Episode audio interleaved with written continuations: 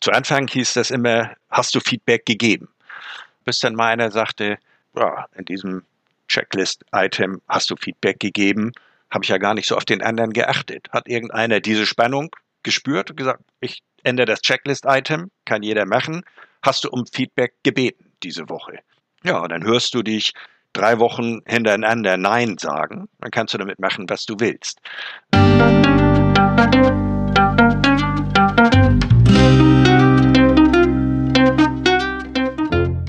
Schön, dass du wieder reinhörst. Ich begrüße dich ganz herzlich beim Ich Wir Alle Podcast. Wir bei Shortcuts laden hier interessante Personen ein, die uns zu den Themen Selbst, Team und Werteentwicklung inspirieren. Mehr Informationen zum Podcast, zur aktuellen Folge und unseren Angeboten findest du in den Shownotes und bei ichwiralle.com. Ich bin Martin Kamatier und präsentiere dir heute ein Gespräch mit Hauke Beck. Hauke ist seit 1988 in der Energiewirtschaft tätig und hat vor fünf Jahren mit der Einführung holokratischer Führungssysteme bei Vattenfall begonnen, mit der heute über 80 Mitarbeitende selbstverantwortlich zusammenarbeiten. Mit ihm spreche ich über seine Erfahrung mit der Holokratie und über deren mögliche Vor- und Nachteile. Hauke sagt, ein wichtiger Helfer in der Selbststeuerung liegt in der einfachen, führenden Frage, was brauchst du? Bevor das Gespräch beginnt, noch der Hinweis zu unserem Netzwerk für Wachstumsgefährtinnen. Auf verhaltung-erweitern.de findest du unsere Community mit Infos, Tipps, Events, Gruppen und ganz vielen Austauschmöglichkeiten. Wir freuen uns riesig, wenn du dabei bist. Und jetzt wünsche ich dir ganz viel Inspiration und Freude beim Hören. Audio ab.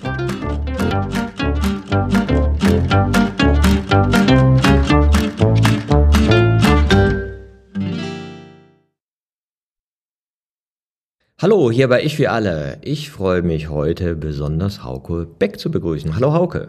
Hallo Martin, ich freue mich auch riesig auf die heutige Session.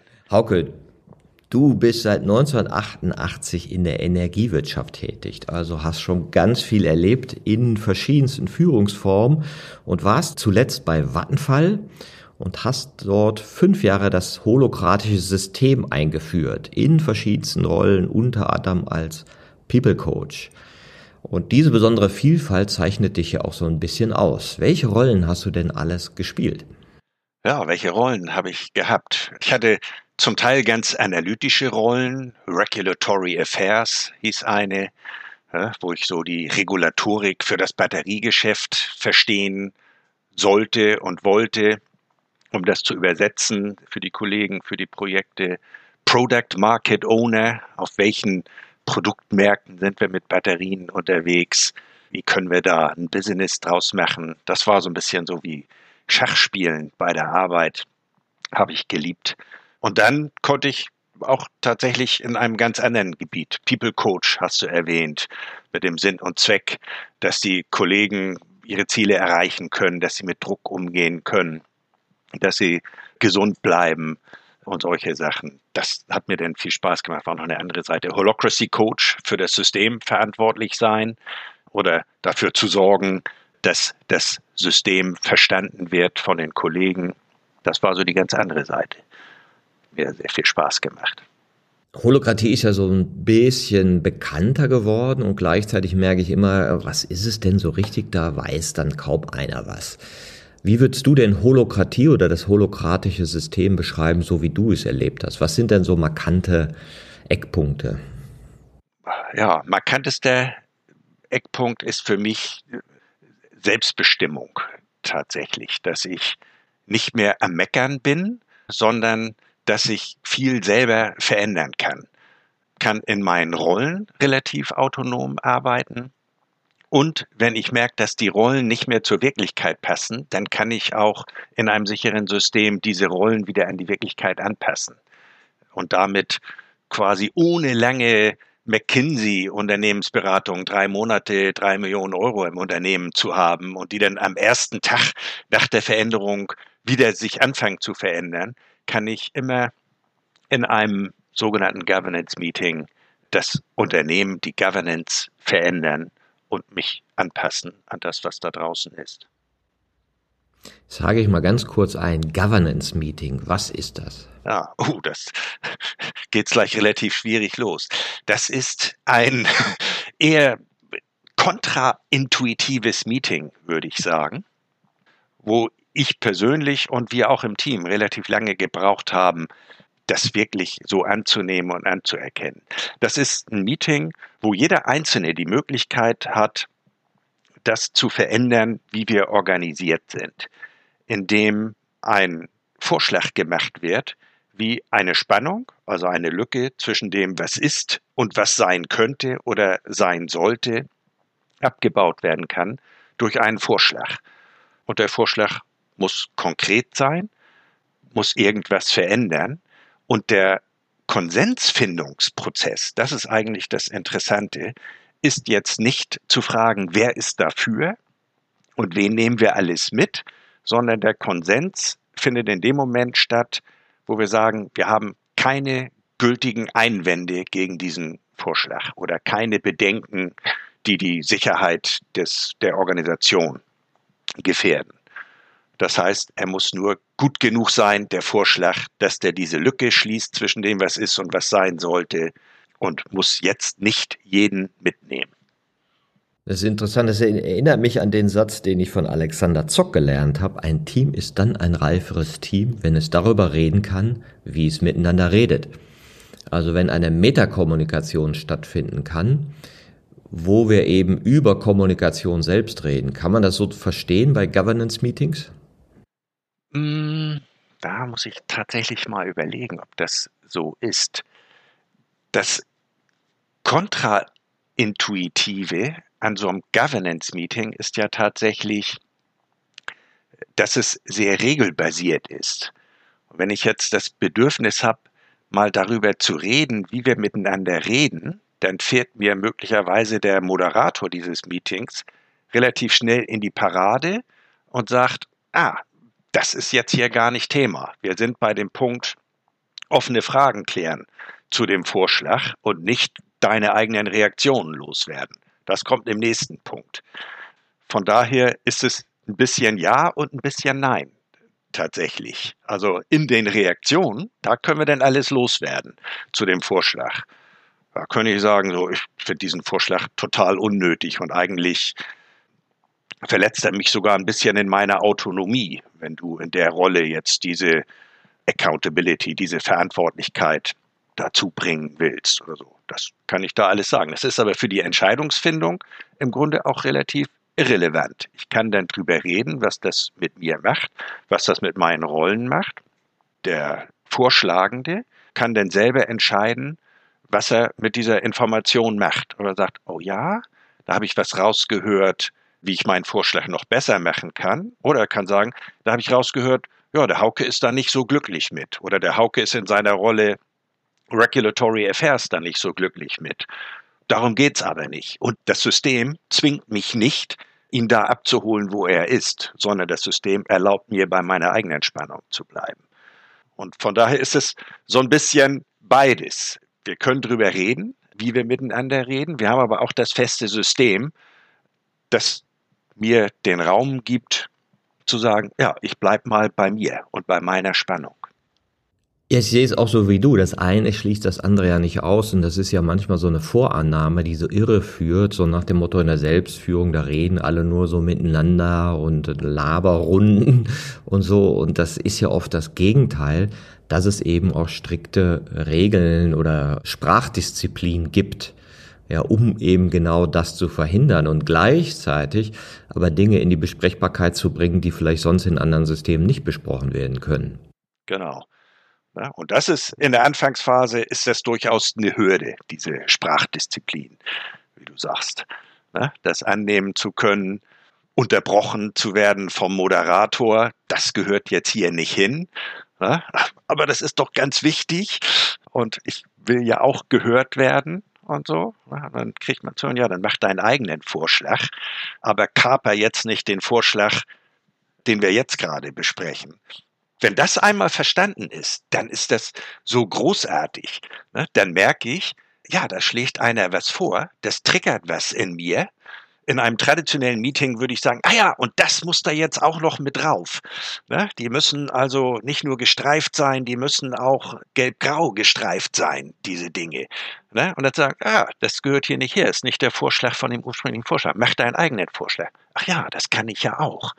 Ja, wie cool ist das? Und wenn das erstmal gezündet hat, zu sagen, so, dann kommt eine Kaskade von Veränderungen. Äh, ja, ich kann das ja alles machen und ich muss auch nicht warten, dass ein Management das macht, sondern ich selber habe diese Eigenmacht, die Governance zu ändern. Großartig. Das kenne ich auch aus anderen Formen, dass es dann so eine Person gibt oder eine Rolle, die auf Sprachdisziplin achtet.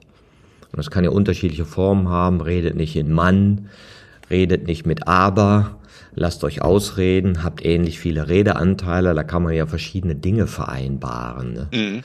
Was waren denn so Dinge, die bei euch wichtig waren in dieser Art der, der Sprachdisziplin? Da haben wir gar nicht so viel individuell vereinbart, sondern da ist das System an sich schon eine gewisse Hilfe.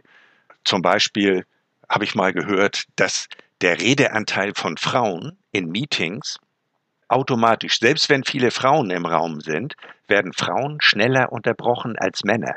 Fand ich super interessant. Und als ich das dann gehört habe, habe ich mal auf unsere Meetings geachtet.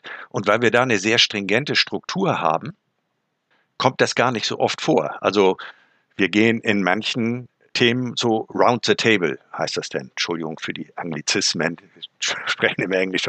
Ne? Das heißt, also jeder wird reihum gefragt. Ne? Martin, deine Reaktion zu diesem Vorschlag. Angelika, deine Reaktion zu diesem Vorschlag. Ja? Und so wird jeder abgefragt. Da hat jeder Zeit durchaus auch eine Minute oder nur zehn Sekunden da was zu sagen. Auch keine Reaktion ist eine Reaktion, die erlaubt ist. Aber es gibt dann keine Interaktion mehr. Da kann der Martin nicht sagen, und was Angelika eben gesagt hat, da möchte ich noch mal zu sagen. Das wird dann vom System schon unterbunden und so. Ne? Wir sind hier bei dem Vorschlag vom Hauke. Und da ist es jetzt irrelevant, was der Martin zum Vorschlag von der Angelika denkt oder sagen will. Ne? Und dann ist der Moderator sehr schnell dabei, ja, da sind wir jetzt gerade nicht. Wenn du einen eigenen Vorschlag hier zur Governance-Änderung machen willst, dann mach den, wenn wir mit diesem fertig sind. Da sind gar nicht so viele individuelle Vereinbarungen nötig.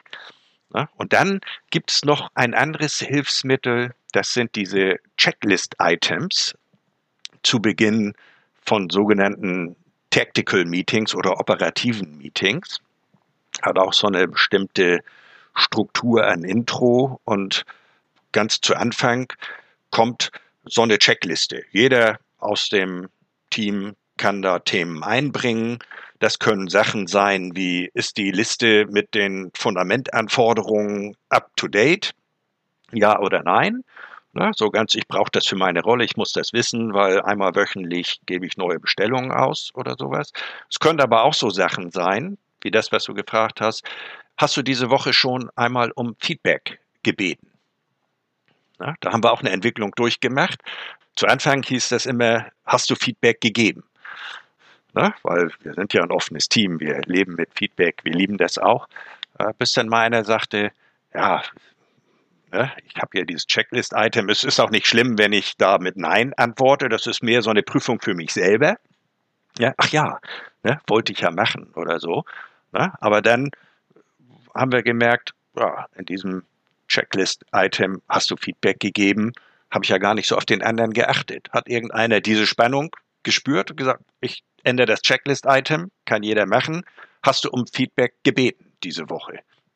Ja, und dann hörst du dich drei Wochen hintereinander Nein sagen, dann kannst du damit machen, was du willst. Ne? Kannst sagen, oh ja, da war ich wohl nicht bei mir oder wollte ich doch eigentlich, kann ich machen. Dann ist die Hälfte der Antwort, lange langer Satz auf die kurze Frage, wie vereinbaren wir Besprechbarkeiten? In solchen Möglichkeiten ist es eine gute Möglichkeit, da Dinge zur Disposition zu stellen. Was ist uns wichtig? Das heißt, über Regeln wird auch eine höhere Besprechbarkeit angeregt. Ja, und das ist dann schon eher, dass, dass man denkt, oh, da sind ja mehr Regeln, als ich dachte, oder so, mehr Prinzipien, die da reinkommen. Ja, genau. Und mehr, als ich gewohnt bin. in meiner Gewohnheitshaltung. Wir kommen ja alle aus dem traditionellen Managementsystem bei Vattenfall. Und auch wenn wir es jetzt fünf Jahre praktizieren, kommen natürlich immer neue Kollegen rein aus allen Kontexten. Also wir sind so in unserer Business Unit, wo wir Holocracy praktizieren, 80 Menschen aus, ich glaube, 19 verschiedenen Nationalitäten. Jeder bringt da seinen eigenen Kontext natürlich mit. Und da sind denn diese Regeln für manche noch kontraintuitiver als für andere und neuer und ungewohnter.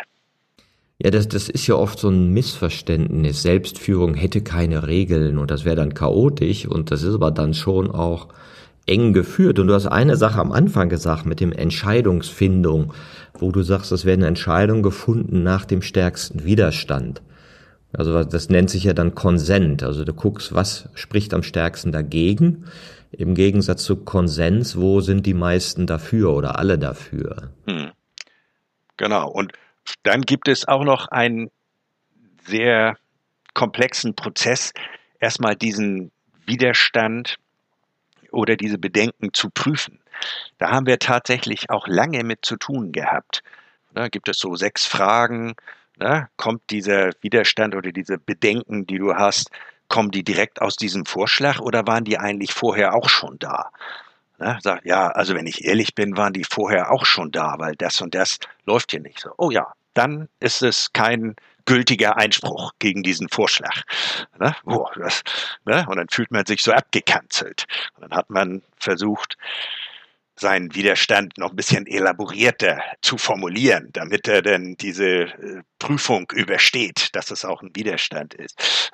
Ja, und das habe ich dann auch, musste ich auch erstmal lernen als Moderator von solchen Governance-Meetings, mal vielleicht eher ein Bedenken zuzulassen, äh, als es vielleicht nach der reinen Lehre so wäre, ne, um da keine Frustration aufkommen zu lassen.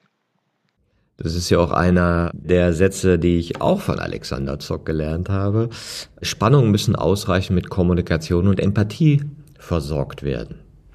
Ja, und das finde ich ein ganz, ganz schöner Satz, weil wenn eine Spannung nicht versorgt wird, ja, dann bleibt sie als emotionale Spannung im kommunikativen System hängen und äußert sich dann irgendwie auf informeller Ebene oder im Selbstgespräch oder in Unzufriedenheit, inneres Rumnörgeln. Und dass ja das holokratische System versucht, Spannung in Besprechbarkeit zu bringen. Genau. Mit der Schwierigkeit vielleicht, dass dieses System sehr stark regelbasiert ist. Und das, was man vielleicht intuitiv denkt, wenn man sagt, meine Spannung muss auch abgeholt werden. Und jetzt muss ich hier mal meine Bedenken äußern oder so, dass das von den Regeln denn unterbunden wird, nach dem Motto, das gehört nicht zum Vorschlag von Hans, sondern mach deinen eigenen Vorschlag.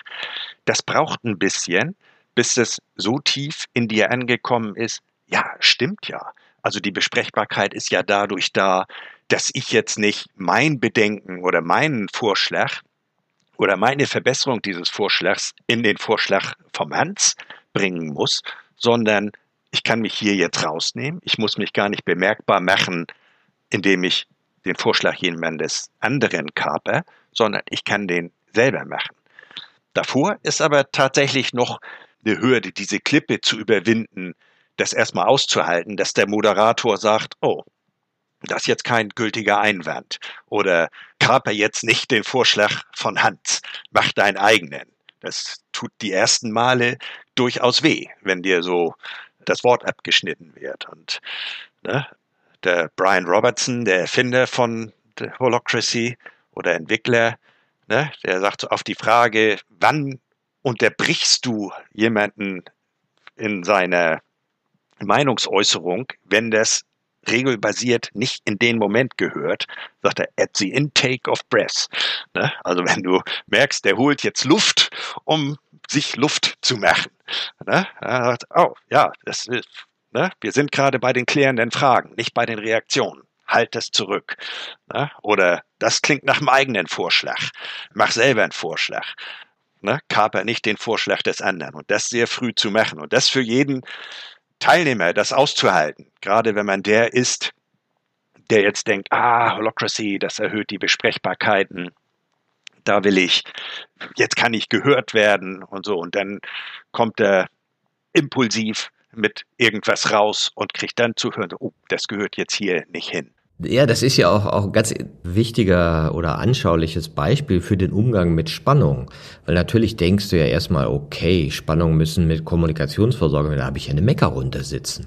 Ja, dann kommen die Besserwisser, haben wir immer schon so gemacht und sollte, müsste, könnte und so. Und das will, wir wollen wir ja nicht, sondern äh, eine erweiterte Haltung des Zuhörens, Aufnehmen, Reflektierens und dann addieren.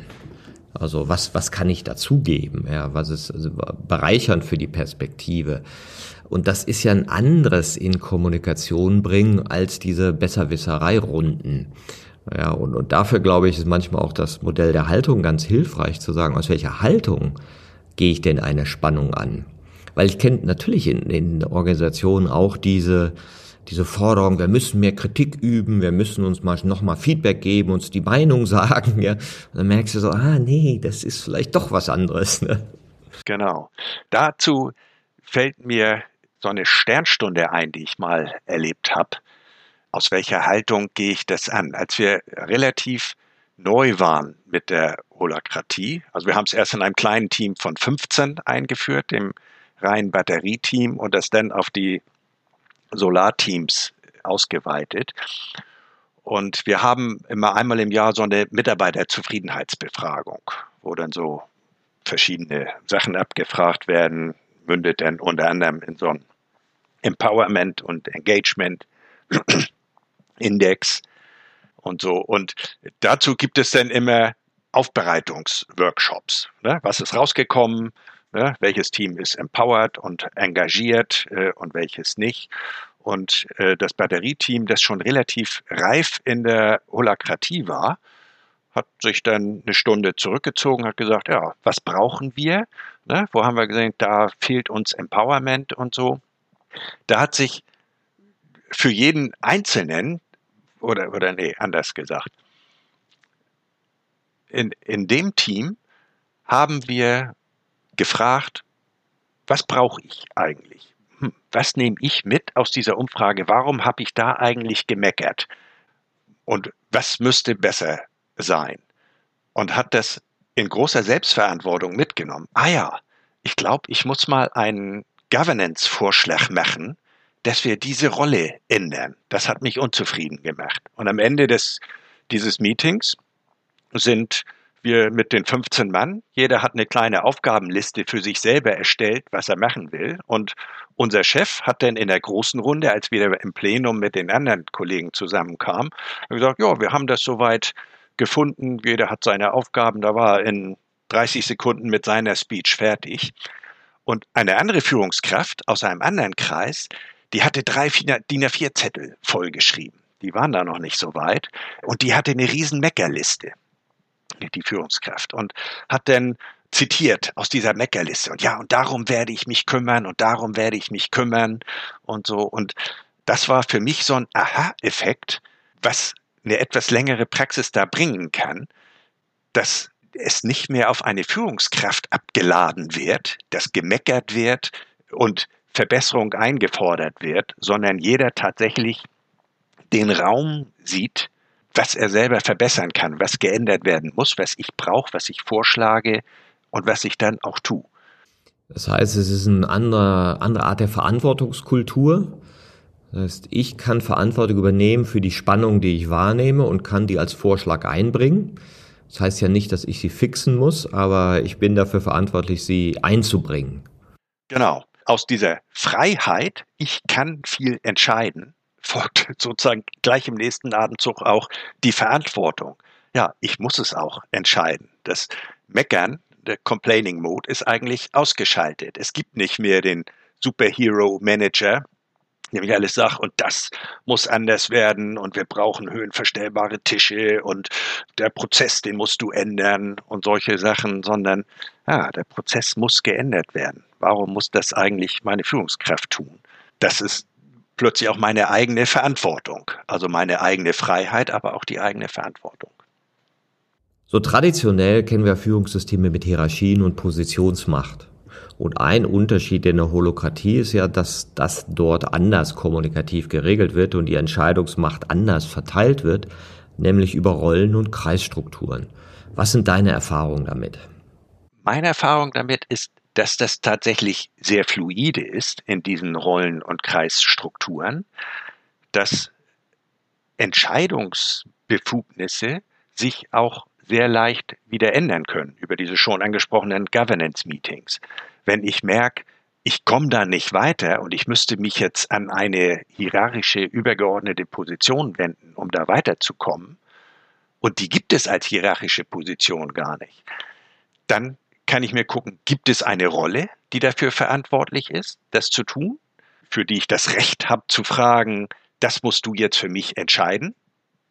Fundamentmassen, Ausrichtung von Solarpanels, wie soll das gemacht werden oder so? Gibt es diese Rolle oder gibt es sie nicht?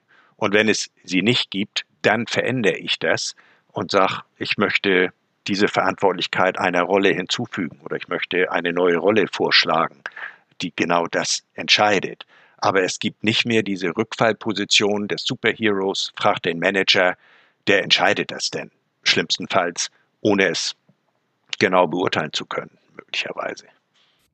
Also Verantwortung geht dahin, wo die Kompetenz ist und kann auch innerhalb des Systems wandern, wenn du feststellst, äh, hier fehlt eine Verantwortung, die gehört an anderer Stelle und ist eben nicht an Positionen gebunden.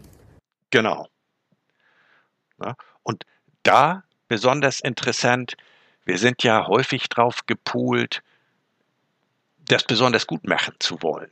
Und jetzt kann an meine Rolle auch mal eine Anforderung gestellt werden, für die ich eigentlich gar nicht die Verantwortlichkeit habe. Und ich könnte geneigt sein, das trotzdem zu tun.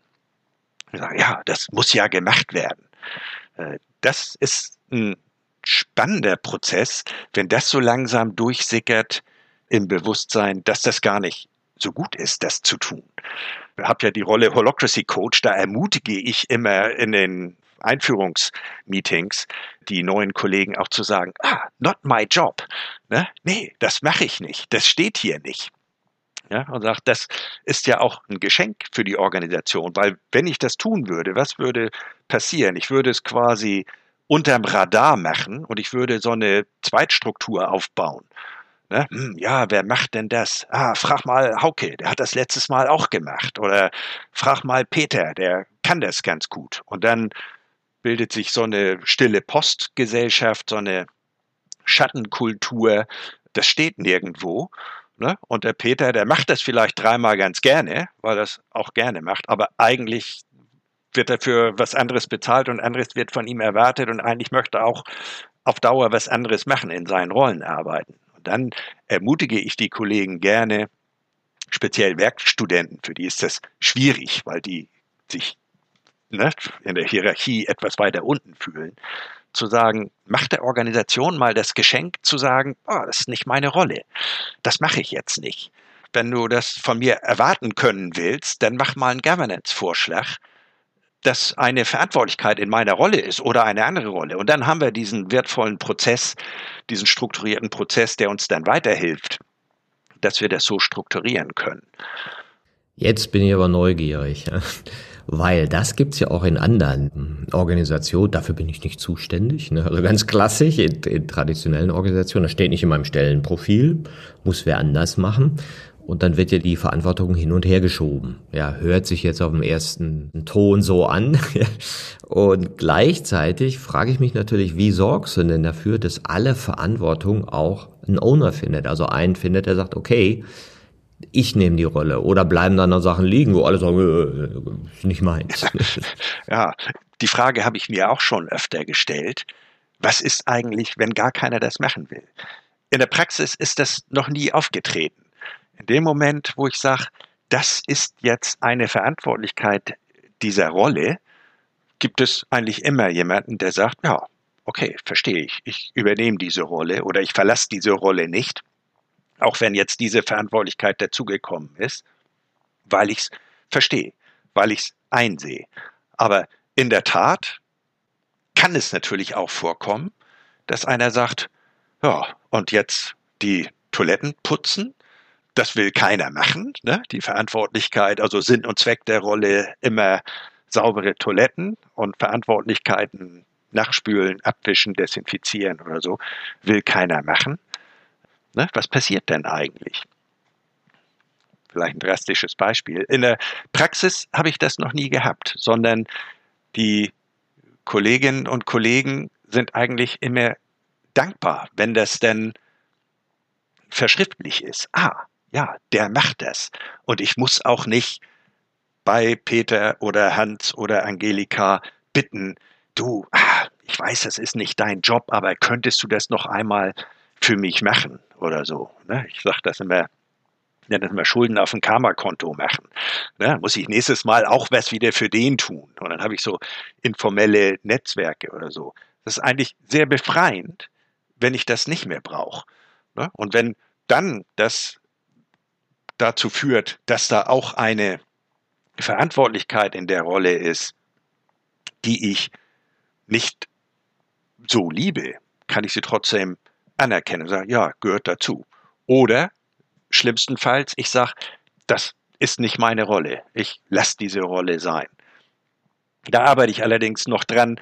Ne? Ich versuche die Leute auch immer zu ermutigen, zu sagen, verlass auch mal eine Rolle. Wenn du merkst, das ist nicht deins, ne, ist das, sieh das auch als Geschenk für die Organisation. Wenn du merkst, du bist da nicht in deiner Kraft, heb mal den Arm und sag, ist eigentlich gar nicht meins. Das können andere bestimmt besser, dann ist das auch gut für die Evolution der Organisation. Also das System ist hochgradig anpassungsfähig, weil du sozusagen Verantwortlichkeiten nehmen und wieder loslassen kannst. Ne? ist ja die Frage, machen sich dann alle bequem? Brauchst du dann viel mehr Manpower? Was ist denn so deine praktische Erfahrung? Du hast ja die Organisation auch traditionell erlebt bei Vattenfall, wie da so geführt wurde. Dann vor fünf Jahren habt ihr angefangen mit Holokratie. Was sind denn so Phänomene, positive Phänomene oder vielleicht auch äh, Schwierigkeiten, die sich gezeigt haben in der praktischen Umsetzung? Ja, positive Phänomene auf jeden Fall dieses was brauche ich? Ne? Oder diese führende Frage in so einem Meeting, what do you need? Was brauchst du? Sehr viel kürzere, sehr viel kürzere Beschreibungszeiten von dem, was eigentlich alles schlecht läuft und warum und so, sondern schneller Lösungen, die noch nicht mal optimal sein müssen. Sie müssen nur besser sein als das, was ist. Und das ist auch befreiend ah, das muss nicht gut sein oder es muss nicht super sein, was du jetzt machst. Es muss nur etwas besser sein, als es jetzt ist. Morgen kannst du es ja noch weiter verbessern. Das gibt unheimlich Kraft und Selbstvertrauen, mehr auch in diesen Experimentiermodus zu kommen, einfach Dinge mal zu machen. Und ich kann die ja wieder ändern oder es, ja, es muss nicht super sein, es muss nur besser sein oder die Dinge die Situation besser machen, als sie jetzt ist. Also ein weiterer Vorteil ist für mich, das mache ich immer an dem Spruch fest, Evolution is an intelligent designer, dass ich also inkrementell zum einen die Organisation immer besser mache, indem ich immer in kleinen Schritten meine Rolle verbessere, die Rolle eines anderen verbessere, den Sinn und Zweck noch ein bisschen klarer mache und damit mich immer besser anpasse an diese VUCA-Welt da draußen. Und dann auf der anderen Seite, dass das für meine persönliche Selbstentwicklung auch gilt. Evolution is an intelligent designer. Ich kann also auch besser in mein Potenzial kommen.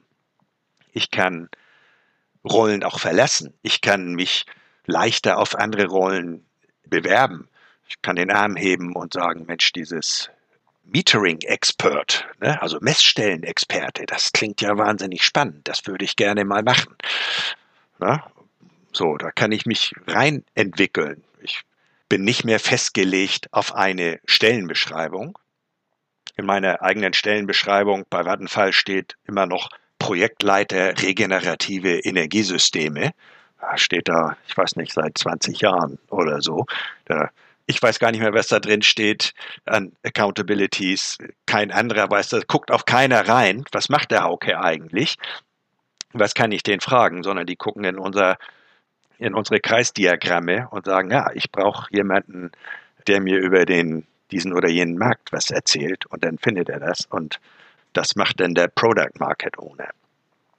diese Evolution gehört für mich auf jeden Fall, also die organisatorische Evolution und die eigene persönliche Entwicklungsevolution gehören für mich zu den unschlagbaren Vorteilen bei der Holakratie.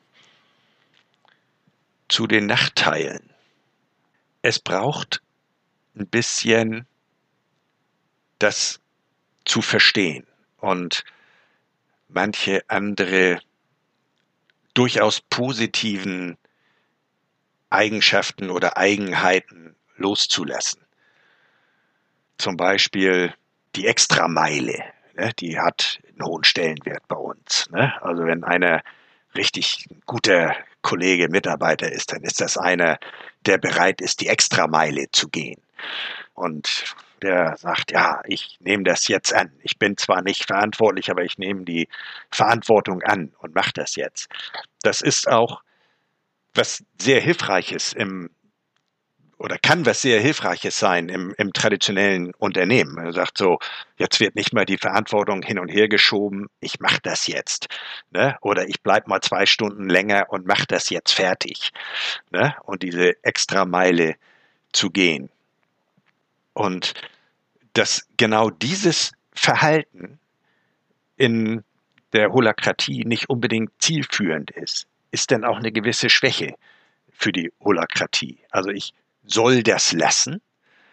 Ne? Ich soll nicht den Superhero machen, der das alles löst, um dann in einer Grauzone zu landen, sondern ich soll sogar sagen, nee, das ist nicht meine Verantwortung, um im nächsten Schritt sofort einen Vorschlag zu machen, wer sollte denn die Verantwortung oder welche Rolle sollte denn die Verantwortung haben? Und das wirklich zu lernen, speziell in einem Unternehmen wie Vattenfall, das ja außerhalb dieser 80 Kollegen der Business Unit Solar and Battery nicht holakratisch organisiert sind, sondern im traditionellen Managementsystem da ist das schon eine harte Herausforderung. Ja, da möchte ich jetzt mal einhaken, weil das ist ja jetzt, berührt ja ganz viele Punkte. Ne? Also dieses Leistungsideal, wir brauchen Mitarbeitende, die die Extrameile gehen. Auf der anderen Seite diese Überlastung und hohe Arbeitsverdichtung, die wir haben.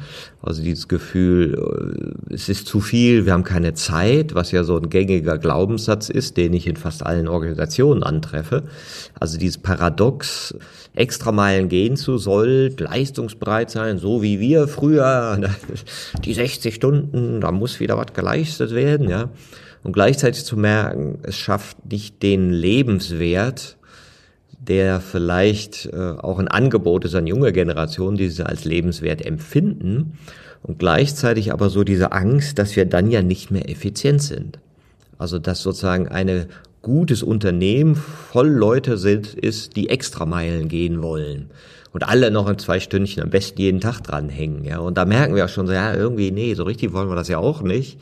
Aber irgendwie ja doch und als Unternehmer sowieso, weil da hast du ja immer, denkst du ja auch so, Mensch, früher sind wir immer alle bis acht, neun Uhr geblieben, jetzt gehen die alle um fünf, da kenne ich alles, diese, diese Bilder. Ja, und das wird ja auch gerade sehr sensibel aufgenommen von der Gesellschaft. Was geht denn da gerade ab? Und wenn, wenn jetzt so gesagt, oh, in der Holokratie, da wird die Extrameile erschwert, nee, dann ist das nichts, dann will ich das nicht. Wie siehst du denn den Punkt? Ja, am Ende nehme ich mit großer Freude und Befriedigung wahr, dass es dann trotzdem sehr gut oder sogar besser funktioniert in der Holakratie. Ich erinnere mich daran, dass wir mal auf einer Messe, wo wir auch viel Recruitment gemacht haben, da haben wir so äh, Becher gedruckt für HR. Great people make all the difference. Also großartige Leute machen den Unterschied. Und damit wollten wir großartige Bewerber ansprechen, die bei uns dann mitarbeiten. Und da habe ich schon so sinniert. Das war auf einer Vattenfall Weidenmesse. Ich war schon im Holakratie-Umfeld und es gab diese Becher. Ist das eigentlich wirklich so? Und dann habe ich so in unser Team geguckt, wo wir eigentlich das gerade nicht fordern, dass du eine great person sein musst oder dass du ein Superheld sein musst, sondern dass die Struktur dich ermächtigt. Und habe gesehen, boah, wir haben eigentlich eine Menge super Leute bei uns. Und in dem Moment, wo wir das nicht mehr fordern, also wo die vielleicht, wo die extra Meile auch eine extra Meile bleibt, weil sie wirklich extra ist, die ist bisher noch jeder mitgegangen. Aber wir sind weg von dem Narrativ, dass ich eigentlich jeden Tag nach 17 Uhr bis 19 Uhr noch eine extra Meile machen muss. Das ist vielleicht der wesentliche Unterschied. Ja, das berührt ja diese Paradoxie. Auf der einen Seite wollen wir effizienter sein oder effektiver, ja, und, und nur die Effizienz kennt ja keine Grenze. Also da, da ist ja nie so, jetzt heute sind wir effizient genug. Jetzt hören wir auf, ne? haben das Ziel erreicht, sondern das ist ja mehr, mehr, mehr, mehr, mehr und es geht immer noch was und nochmal drücken und nochmal drücken. Und das ist ja die sozusagen auch die Gedankenschleife, in, in der viele Systeme hängen, dass es ja nie genug ist. Ich war mal bei einem Automobilhersteller, die haben, was weiß ich, sechs Milliarden plus gemacht, also beste Ergebnis ever. Und da habe ich die auch gefragt, warum tanzt ihr eigentlich nicht auf den Tischen? Ja, weil, mein Gott, ihr habt ja Boni-Zahlungen fast fünfstellig bekommen und so weiter. Dann sagten, ja, wir wissen ja nicht, ob es nächstes Jahr auch noch so ist. und dann dachte ich ja, das weißt du ja nie. Das heißt, es gibt nie einen Grund zu feiern, egal wie gut das Jahr war, egal wie gut die Bonuszahlung ist, weil könnte ja schlechter werden, ja, und wird dann ja auch theoretisch schlechter und oder praktisch, ne, und dann kommt das Jammern. Also irgendwo sehen wir uns ja nach dieser Ausgeglichenheit, weniger Zeitverdichtung, Zeit haben und gleichzeitig, wenn dann jemand kommt und sagt, und jemand sagt, ich habe hier ein System, das genau das macht, die Leute gehen keine Extrameile, sie sind ausgeglichener, sie wissen, wofür sie verantwortlich sind und wir sind effizienter, dann müsste das ja an sich ein Traum sein. Nur irgendwie denkt man so, aber ohne Extrameile, wie soll das gehen? also diese Vorstellung loszulassen, dass Änderung von Strukturen die Lösung sein könnte. Ja, ja, genau, dass die Extrameile wirklich wieder die Extrameile wird, die nach Möglichkeit eben gar nicht abgefordert wird. Und jetzt gibt's ja auch so, ich sag mal, so, so eine gewisse Kritikbewegung, die so zu beobachten ist, also was wir schon beschrieben haben, zurück zur Leistungsgesellschaft, zurück zu allen Idealen. Menschen wollen Chefs und die wollen geführt werden, die wollen diese Verantwortung gar nicht. Was ist denn deine Erfahrung so? Gibt es auch Menschen, die gesagt haben, ey, Holokratie ist nicht für mich, ich gehe in andere Teile des Konzerns, da habe ich Karriereweg. Das hast du ja schon angedeutet, ne? von den tausenden Mitarbeitern sind ja nur 80 in diesem System. Und dann sagst du, ach nee, ich mache da lieber Karriereweg, habe ich hier Boni-Zahlung 1, 2, 3. Das ist für mich attraktiver. Gibt es das auch? Ja, das gibt es auch. Ne? Also ganz profan tatsächlich verlassen uns auch Kollegen und sagen, ne, hier kann ich nie Director werden oder bestimmten Jobtitel haben. Das ist in der Holokratie nicht vorgesehen. Dann verlassen die auch unser Unternehmen oder unsere Abteilung. Und ein Stück weit kann ich das auch sogar verstehen. Also viele meiner Kollegen sind um die 30 oder auch jünger. Da ist es ziemlich sicher schon, dass die nicht ihr ganzes Berufsleben im Solar and Battery Team verbringen werden. Und die fragen mich dann auch manchmal, was kann ich mir denn davon kaufen, wenn ich hier drei Jahre die Rolle XY hatte, na, Klammer auf, so eine Rollenbeschreibung ist auch immer ein Teil des Vorschlags. Wie soll die Rolle heißen? Na, das sind also keine festgefügten Bezeichnungen, sondern das kann man nennen Product Market Owner, ne, was immer das ist. Also das habe ich in meiner Einführung gesagt. Keine Ahnung, was das ist. Warum nennst du denn nicht alle Direktor? Könnte man auch. Wir hatten tatsächlich mal eine Rolle, die hieß Boss.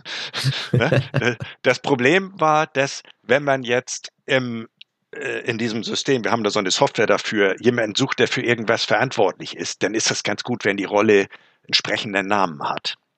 Und dann sind wir tatsächlich dazu gekommen, ne, äh, wenn es um Produkte geht, dann ist das gut, wenn die vielleicht Product Market Owner heißt oder wenn es um Messstellen geht, ne, wenn da Metering in der Rolle ist oder so. Aber auch das kann man natürlich grundsätzlich machen. Wir haben auch weniger elaborierte Namen, Culturist ne, oder Kulturbeauftragter würde man das übersetzen vielleicht.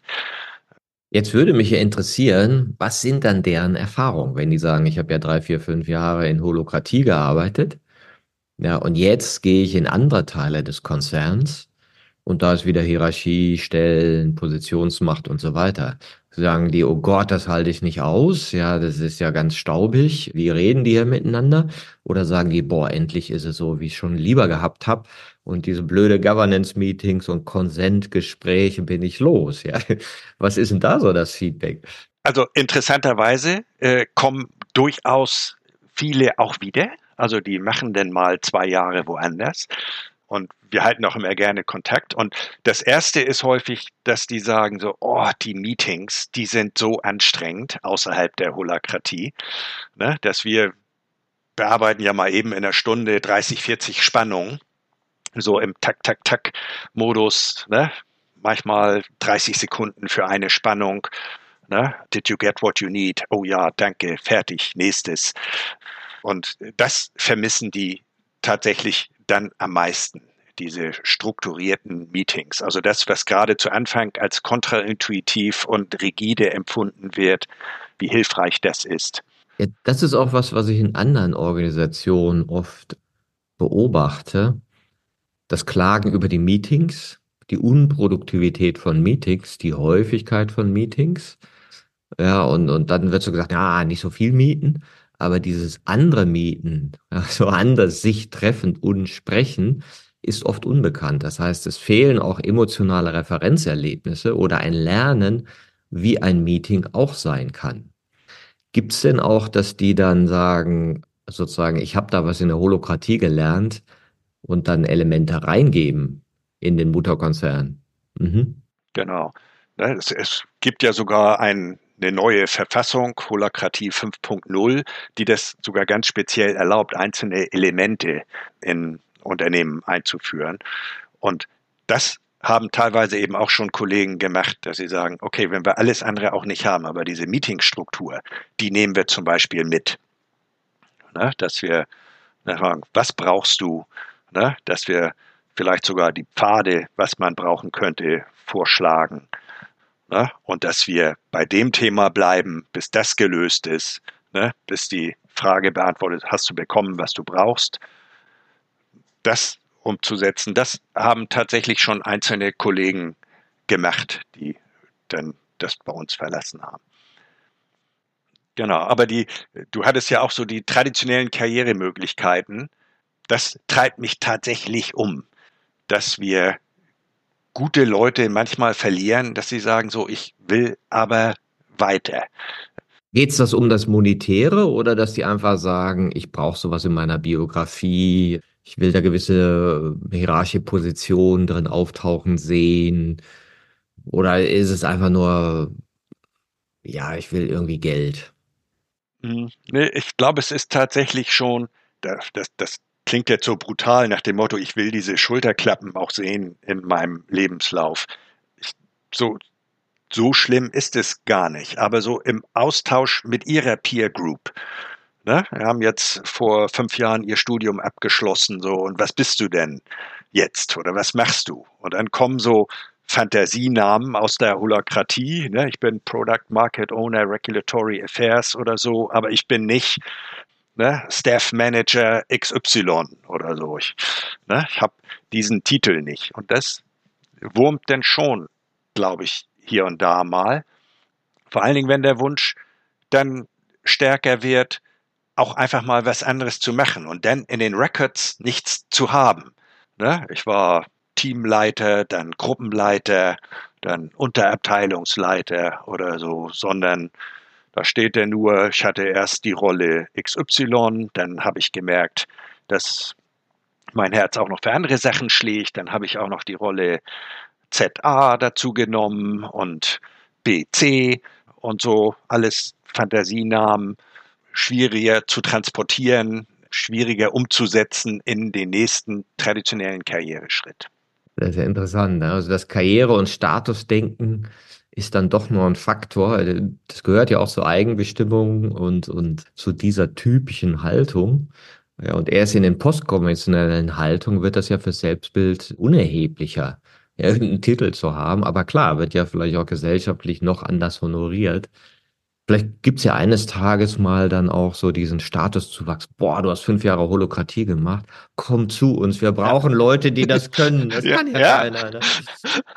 Ja, Das ist interessant, habe ich das mit dem Status, habe ich noch nirgendwo so explizit gelesen, so sagt Motto, Nachteil von Holokratie bedient das Statusdenken nicht, sondern oft ist ja mehr davon die Rede, es wäre überfordern, Mangel an Führung und überkomplex. Sind das Dinge, die du erlebt hast?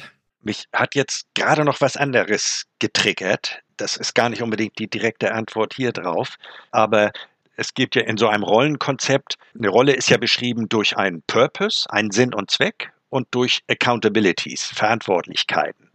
Und die Beobachtung, dass dienstjüngere Kolleginnen und Kollegen so in diesem Sinn und Zweck eher so Tätigkeiten haben. Wenn die einen Vorschlag machen für eine Rolle, die sie brauchen oder so, dann ist in dem Sinn und Zweck schon manchmal eher eine, eine Tätigkeit versteckt, rein sprachlich. Und wenn sie dann ein bisschen weiterkommen oder schon länger da drin sind, dann sehen sie diesen Purpose tatsächlich ganz neu. Ne? Sie sagen so, ja, der Sinn und Zweck dieser Rolle ist perfekte Fundamente oder coole Projekte oder sowas. Ne? Und nicht mehr Projekte werden in Zeit, Budget und unter Abwägung aller Risiken durchgeführt oder so. So fängt's meistens an. Ne? Und dann, wenn so dieses Statusdenken langsam abnimmt, ne, dann kommen in den Vorschlägen tatsächlich mehr so generelle Sinn- und Zweckbeschreibungen, die da weiterbringen. Ja, oft hört man ja, dass es einen Mangel an Führung gäbe, dass es überfordernd wäre und überkomplex. So nach dem Motto, die Menschen wollen das nicht, denen wird diese Selbstführung, Holokratie oder sowas aufgezwungen. Ja, was ist da deine Beobachtung? Also ich habe natürlich eine extrem verzerrte Wahrnehmung darauf, muss ich vorausschicken als Holocracy-Enthusiast. Ne? Und deswegen ist mein erster Impuls, das alles zu verneinen, dass das überkomplex ist und dass es zu wenig Führung gibt.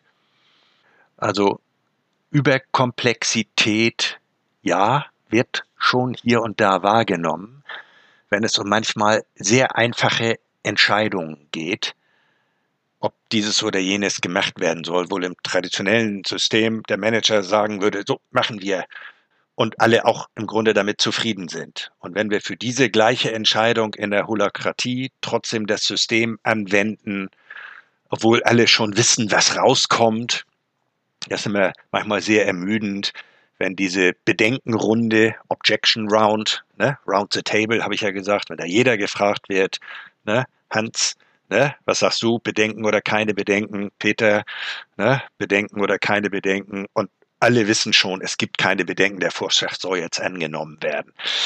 Das ist schmerzhaft. Und wenn man dann nicht die Referenzerfahrung gemacht hat, dass das an anderen Stellen, anderen Stellen gerade sehr hilfreich ist, wenn dann doch mal einer sagt, ah, Mensch, ich habe da Bedenken.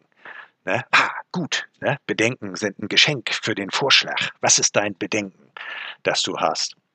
Also wenn, wenn das nicht gemacht wird, dann oder, oder äh, nicht, nicht gemacht wird, also wenn, wenn diese Erfahrung nicht gemacht wird, wie hilfreich das auch ist, ne, dann denkt man, oh, muss denn jede Entscheidung so getroffen werden, wenn das doch eigentlich längst klar ist, müssen jetzt zwölf Menschen in einer Runde das nach und nach abnicken und so.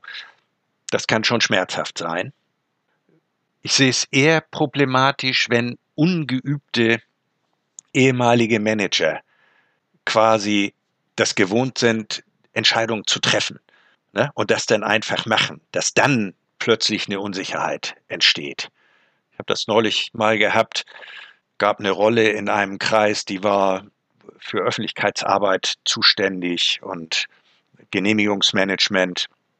Und ne, die fragte dann in so einem taktischen Meeting ne, auf die Frage, was brauchst du? Ja, ich brauche mal ein bisschen Input. Da und da gibt es diese oder jene Messe. Da kommen diese Entscheidungsträger auch, sollen wir da hingehen oder nicht? Was er wollte, war eigentlich für seine eigene Entscheidungsfindung ein bisschen Feedback. Ist ein legitimer Weg in der Holokratie, sich Impulse geben zu lassen und dann selber was draus zu machen. Die traditionelle Führungskraft, und das ist ja diese, dieses Spannungsfeld, in dem wir da leben, dass wir in der Vattenfall-Welt quasi die alten Job-Positions noch haben, die sagte, oh ja, da gehen wir hin auf die Messe. Ne? Das machen wir.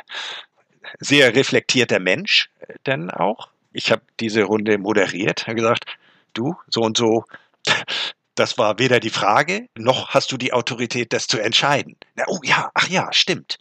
Ne? Und dann ist wieder eine Menge passiert im Team. Ne? Ja, das, also der freute sich eigentlich auch, dass er das gar nicht entscheiden musste, sondern es ging dem, der das gefragt hat, darum, Impulse zu gewinnen. So, ha, ich weiß jetzt nicht, sollen wir, sollen wir nicht, ne? und wollte es dann selber entscheiden. Und das war für alle Teilnehmer in dem Meeting so ein Aha-Moment. Ne? Ja, ich brauche auch solche Sachen gar nicht den Manager zu fragen, sondern das kann meine Rolle entscheiden. Und im Übrigen ist es vollkommen legitim und erlaubt im Prozess zu fragen, was meint ihr dazu? Habt welche Argumente habt ihr oder so? Er könnte sogar sagen, ich plane nicht auf diese Messe zu gehen. Hat da eine, ist das eine Spannung für einen? Habe ich irgendwas übersehen? Und dann könnte einer sagen, Mensch, da kommt doch XY und den treffen wir nirgendwo anders. Na, ja, cool. Können wir so machen. Also Lange Antwort auf die Frage, nee, Führung, Führungslosigkeit oder wie hast du es genannt? Mangel an Führung, Mangel an Führung. Mangel an Führung, nee. Ja, es ist manchmal eine gewisse Angst da, sozusagen festzustellen, ich bin Führer in meiner Rolle. Was wir vorhin schon hatten, dass die, die Möglichkeit zu entscheiden ist natürlich auch die Pflicht zu entscheiden. Das ist manchmal noch ungeübt. Aber das schnell wird das erkannt, dass ich selber führen kann, dass ich Führung einfordern kann. Und wenn ich das nirgendwo einfordern kann, dann habe ich diesen wirklich sicheren Prozess, diesen sicheren Governance-Prozess. Ich sage, oh, ich brauchte da Führung an einer Stelle, meine Rolle hatte sie nicht, ich schlage dieses oder jenes vor, diese Verantwortlichkeit, diese neue Rolle. Gibt es nach diesen positiven Erfahrungen, die du ja gemacht hast mit deiner Abteilung oder den Abteilungen, gibt es denn Pläne, das bei Vattenfall auszuweiten? Oder sagt man, ja, das sind da so diese regenerativen Typen, die können sowas mal machen, aber wir machen ja klassisch? Oder sind die neugierig geworden? Die sind schon neugierig. Immer wieder mal laden wir Leute oder es laden sich Leute zu unseren Meetings ein und sagen, Mensch, ich habe da gehört, ihr seid da so effizient in solchen Sachen. Ne? Darf man da mal so reinspicken? So, ja, kein Problem. Sind ohnehin alles Teams-Meetings virtuell, werden die eingeladen, werden noch gleich eingebunden, ne? müssen auch den Check-in mitmachen und so. Und nehmen sich denn tatsächlich Teile daraus. Es gibt ein paar zarte Pflänzchen im Konzern, die das ähnlich praktizieren, nicht in der Konsequenz wie wir. Wie gesagt, meistens ist es die Meetingstruktur, die die Leute begeistert. Kommt denn häufig auch von den Managern oder Managerinnen. Und die haben noch einen großen Respekt davor, sich selber in der Rolle Manager abzuschalten. Also die machen dann tatsächlich erstmal so top-down. Wir übernehmen jetzt mal die Holocracy Meeting Struktur. Das ist noch safe. Ne? Aber dass quasi die Governance, die komplette Governance geändert werden kann, da ist noch ein bisschen mehr Respekt. Und wir haben eine hohe Sichtbarkeit. Das vielleicht auch noch, ich hatte ja schon dieses, die Mitarbeiterbefragung erwähnt, wo Empowerment und Engagement gemessen wird. Ich weiß gar nicht, ob ich die Zahlen jetzt hier öffentlich machen kann. Gebe mal so einen Rahmen an. Ne? Da ist so Gesamtwattenfall ist da so in Anfang der 80er Werte von 100 möglichen. Das Batterieteam ist dabei 93.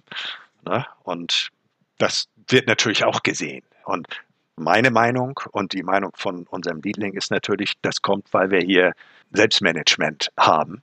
Ne? Wir sind wirklich empowered und engagiert. oder ermächtigt und engagiert. Entschuldigung für diese ewigen Anglizismen. Es kann natürlich auch was anderen, an was anderem liegen, weil der Mensch, der das bei uns eingeführt hat, diese Führungskraft, in der Vattenfall-Welt eine Führungskraft, ist in meinen Augen natürlich schon mal eine tolle Führungskraft, das so einzuführen und so viel Macht auch abzugeben. Und jetzt ist die Frage, klappt, haben wir deswegen so gute Empowerment und Engagement Werte, weil die Führungskraft die Macht abgegeben hat oder weil die quasi subkutan so eine gute Führungskraft ist, dass sie selbst, wenn sie die Macht abgibt, auch über ihre Ausstrahlung dieses Empowerment und Engagement nach oben bringt. Kann natürlich auch sein. Da haben wir keine Blindprobe gemacht oder kein, äh, keine, keine Vergleichsgruppe. Ich finde, es gibt noch diese fast magische Verbindung zur gewaltfreien Kommunikation. Habt ihr das denn gemacht, gewaltfreie Kommunikation? Also ich selber habe meine Ausbildung gemacht als pädagogisch-psychologischer Berater und bin dabei dann mit der gewaltfreien Kommunikation in Berührung gekommen. Und dann habe ich, als ich das so verinnerlicht habe, habe ich, als ich meine Präsentation für die Einführung in Holocracy gesehen habe, gesagt, oh, guck mal, genau da, ne? was brauchst du? Ne? Das ist ja gewaltfreie Kommunikation. Und bis hin zu in den vorgefertigten Wortstanzen, würde man negativ sagen, so, wir sprechen ja Englisch, you are not demanding something, you are requesting. Ne? Also ich erbitte. Ne? Ich erbitte Raum, hier meine Meinung zu teilen oder Informationen zu teilen. Ich bitte Raum um Informationen von anderen oder Meinung von anderen. Ne? Ich erbitte eine Aktion eines, einer anderen Rolle hier im Meeting. Ne? Ich erbitte ein Projekt von jemandem der dabei ist, der in dem Meeting ist. All diese Sachen fordere ich nicht, ne? geschweige denn irgendwie mit einer Deadline, sondern ich sage so, hm, ja, wir haben ja den Sinn und Zweck, Batterien für eine fossilfreie Welt. Und dafür brauche ich jetzt vom Algorithmenschreiber den neuen Algorithmus für den Markt Primärregelleistung oder sowas. Ne? Ohne zu wissen, ob der jetzt auch wirklich die Zeit, die Energie hat oder sogar das Können oder wie das machen zu können. Also ich kann das nicht von ihm fordern, sondern ich sage, ja, für unseren gemeinsamen Purpose wäre das gut. Ich bitte dich, das zu tun. Ne? Und das ist irgendwie nur eine Nuance, ist aber, finde ich, enorm mächtig. Und als ich, das habe ich auch selbst in der Schulung von die ich selber bei Brian Robertson hatte, ist mir das gar nicht aufgefallen, dass das quasi gewaltfreie Kommunikation ist. Das ist so ganz subkutan da drin. Und als ich das denn gemerkt habe, wow, ne, da hatte ich noch mehr Hoch Hochachtung vor diesem System. Oder genauso dieser Governance-Prozess. Bevor wir auf irgendwas reagieren, wollen wir es erstmal verstehen. Ne? Und dann ist das eine strikte Reihenfolge der Vorschlagende macht den Vorschlag. Und bevor wir jetzt reagieren, wollen wir es erstmal verstehen. Gibt es Fragen, die ihr wissen müsst, damit ihr reagieren könnt? Ja, wie mächtig ist das? Es ist noch nicht mal gewaltfreie Kommunikation durch die Hintertür, es ist eigentlich sogar durch die Vordertür. Es ist gelebte gewaltfreie Kommunikation. Ja, und ich sehe es ja auch so, dass gewaltfreie Kommunikation die Kommunikation im relativieren individualistischen Haltung erleichtert. Genau. Genau. Also das hat sich, glaube ich, auch bei uns verselbstständigt, auch außerhalb dieser rigiden Meetings, erstmal zuzuhören und zu fragen, ich habe verstanden das, habe ich das richtig verstanden, bedeutet das dieses oder so, aber das Verstehen und nicht, habe ich vielleicht schon so Beispiele für versteckte Reaktionen gegeben. Ne? Also ne, es gibt Beispiele in unserem Umfeld außerhalb der Meetings, dass das tatsächlich abfärbt, dass wir besser lernen zu verstehen, was meint der andere mit einem Vorschlag oder mit einem Satz, bevor wir reagieren. Ja, du bist ja auch in unserer Community-Haltung erweitern, ja, und da bist du auch in vielen Diskussionen beteiligt. Und was würdest du denn Unternehmen raten, die sagen, ja, Holokratie ist spannend, da möchte ich mit starten? Ist das sowas, wo du sagst, ja, führt das mal generell ein, startet mit einer Abteilung, macht da erstmal Erfahrung? Gibt es da so einen Weg, wo du sagen würdest, ja, wenn ich jetzt das so in einer anderen Organisation machen würde, würde ich das so oder so machen? Ja, ich würde tatsächlich bei größeren Unternehmen erstmal mit einer Abteilung starten, die Erwartungen runterschrauben und sagen, möglicherweise gibt es erstmal so einen Performance-Dip. Also ich würde das nicht in, mitten in der Krise machen, sondern sagen so, es geht uns gut und wir experimentieren jetzt mal und finden uns da rein und wir müssen auch damit rechnen, dass manche Dinge jetzt erstmal nicht so gut klappen. Ne? Nö, nicht meine Verantwortung, meine auch nicht, meine auch nicht. Ne? Aber die Baugenehmigung muss heute Abend noch raus. hm. ja, also genau, klein anfangen. Dann dieses Modular anfangen halte ich für gut. Also wir haben damals die Verfassung 4.2 sofort alles ad hoc angenommen. Das hat dann auch diesen kleinen Performance-Dip gegeben. Verfassung 5.0 erleichtert es, mit Teilen anzufangen. Das würde ich heute immer empfehlen. Und ja, das wird die Branche der Holocracy, der zertifizierten Holocracy-Berater freuen. Ich würde es tatsächlich mit einem externen Coach machen ne? und mich die ersten Wochen dabei begleiten lassen, weil sonst die, der Drang relativ groß ist, das alles nicht so genau zu nehmen. Und vieles, was sich so zu genau und zu rigide anführt, das sind Sachen, die sich erst nach einiger Zeit erschließen. Und da ist es ganz gut, wenn so ein erbarmungsloser Holocracy Coach sagt so, halt, stopp, ne? der Prozess will das anders machen. Dann ist man erst ein bisschen genervt und denkt, oh, der Blödmann, das ist bei uns alles doch ganz anders und wir sind ja so individuell und so und das dauert ein bisschen und das ist ganz gut tatsächlich, wenn das ich habe ja eben gesagt, der Blödmann, also wenn das ein externer macht und nicht ein interner Holocracy Coach möglicherweise sogar, weil der sich vielleicht sogar hier und da unbeliebt macht. Am Ende war ich voller Dankbarkeit und habe große freundschaftliche Gefühle für den Coach, der uns damals äh, da reingebracht hat. Und wie, wie lange dauert denn so eine Anbadungsphase? Also zwei bis drei Monate. Ich, drei Monate finde ich sogar eher besser. Ist schon noch relativ kurz. Ja, ja also trotzdem erfordert das natürlich Geduld. Wenn ich jetzt schnell Änderungen haben will, können drei Monate auch schon lang sein. Ja, gerade für ein kleines Unternehmen muss man auch ehrlich sagen, kostet das natürlich auch Geld mit so einem externen Holocracy Coach. Ich würde es trotzdem nicht zu kurz machen und ich würde auch auf jeden Fall empfehlen, dann schnell interne oder mindestens einen oder mehrere interne Holocracy Coaches auszubilden, die dann den Standard weiter hochhalten, die ne, gerade in Unternehmen mit vielen Neueinstellungen auch das Onboarding der neuen Kollegen machen. Ne, das ist gut, glaube ich, wenn da ein, zwei, drei Leute, je nach Größe der Organisation, auch so eine Ausbildung machen. Die müssen keine zertifizierten Coaches sein. Das kostet nicht wahnsinnig viel Geld, aber da ein paar Leute zu haben, die das weiter unterstützen können, ist, glaube ich, sehr hilfreich. Und wenn du jetzt zum Abschluss so mal in die Zukunft guckst, ja, zehn Jahre in die Zukunft, glaubst du, äh, viele Organisationen werden das übernommen haben oder wird man gesagt haben, ach damals, weißt du noch, haben wir mal Holokratie gemacht. Was war das für eine Schnapsidee? oder wirst du denken, nee, nee, das ist schon was, was sich äh, einen Weg bahnen will. Was wäre so deine Einschätzung?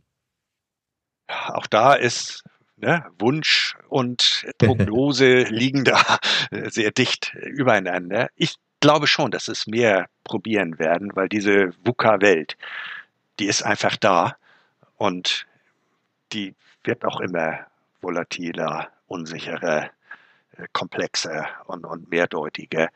Da werden, glaube ich, mehr Unternehmen tatsächlich darauf kommen, die Unternehmen, die es machen, haben ja eine gewisse Ausstrahlung. Ne? Burzorg in Holland, da aus dem Pflegebereich, größtes Pflegeunternehmen in Holland. Ne? Patagonia, Outdoor-Hersteller, einer, ich weiß gar nicht, das ist schon fast Werbung. Ich habe coole Sachen von denen und das freut mich zu hören, dass die auch nach Holocracy organisiert sind. Ja, cool, das, ne? wie gehen die damit um? Purpose ist ja auch schon so ein abgedroschenes Wort vielleicht oder wird von manchen als abgedroschen empfunden. Ich glaube tatsächlich, Sinn und Zweck und so eine Ausrichtung von Unternehmen, wofür sind wir eigentlich da, wird auch immer wichtiger. Ne? Natürlich müssen die auch ihre Outdoor-Jacken verkaufen oder die müssen ihre Alten pflegen oder wie auch immer. Oder ne? Vattenfall muss sein Geld verdienen. Ne? Aber so Batterien für eine fossilfreie Welt, das ist schon cool. Und das ist was, ja, was uns neben allen anderen nach vorne bringt. Und ich glaube, das, das wird mehr. Das ist Nachfrage der, speziell der jungen Generation, die mit Sinn arbeiten wollen, die mit der Komplexität, ob sie wollen oder nicht, umgehen müssen. Schwarz-Weiß gibt es nicht mehr. Und selbst Solar- und Batterieprojekte, ne, wir haben immer gedacht, wir sind die Guten, aber es gibt auch immer Anwohner, die sagen, not in my backyard oder nicht in, vor meiner Haustür. Das ist so. Und mit dieser Komplexität umzugehen, dafür ist das das richtige System. Ich glaube, das wird noch mehr werden. Ja, danke, Hauke. Und da hoffe ich, wir lassen uns mal überraschen und schauen mal, wie es weitergeht. Und ich freue mich aber auch zu sehen, dass du uns einmal Holokratie erklärt hast und viele praktische Beispiele bei Vattenfall uns erzählt hast und auch vielleicht mit ein paar Vorannahmen aufgeräumt hast. Und wer mehr wissen will, man findet dich auf LinkedIn und in unserer Community Haltung erweitern. Ich danke dir für das Gespräch, Hauke. Ja, vielen Dank, dass ich hier sein durfte, Martin. Gerne.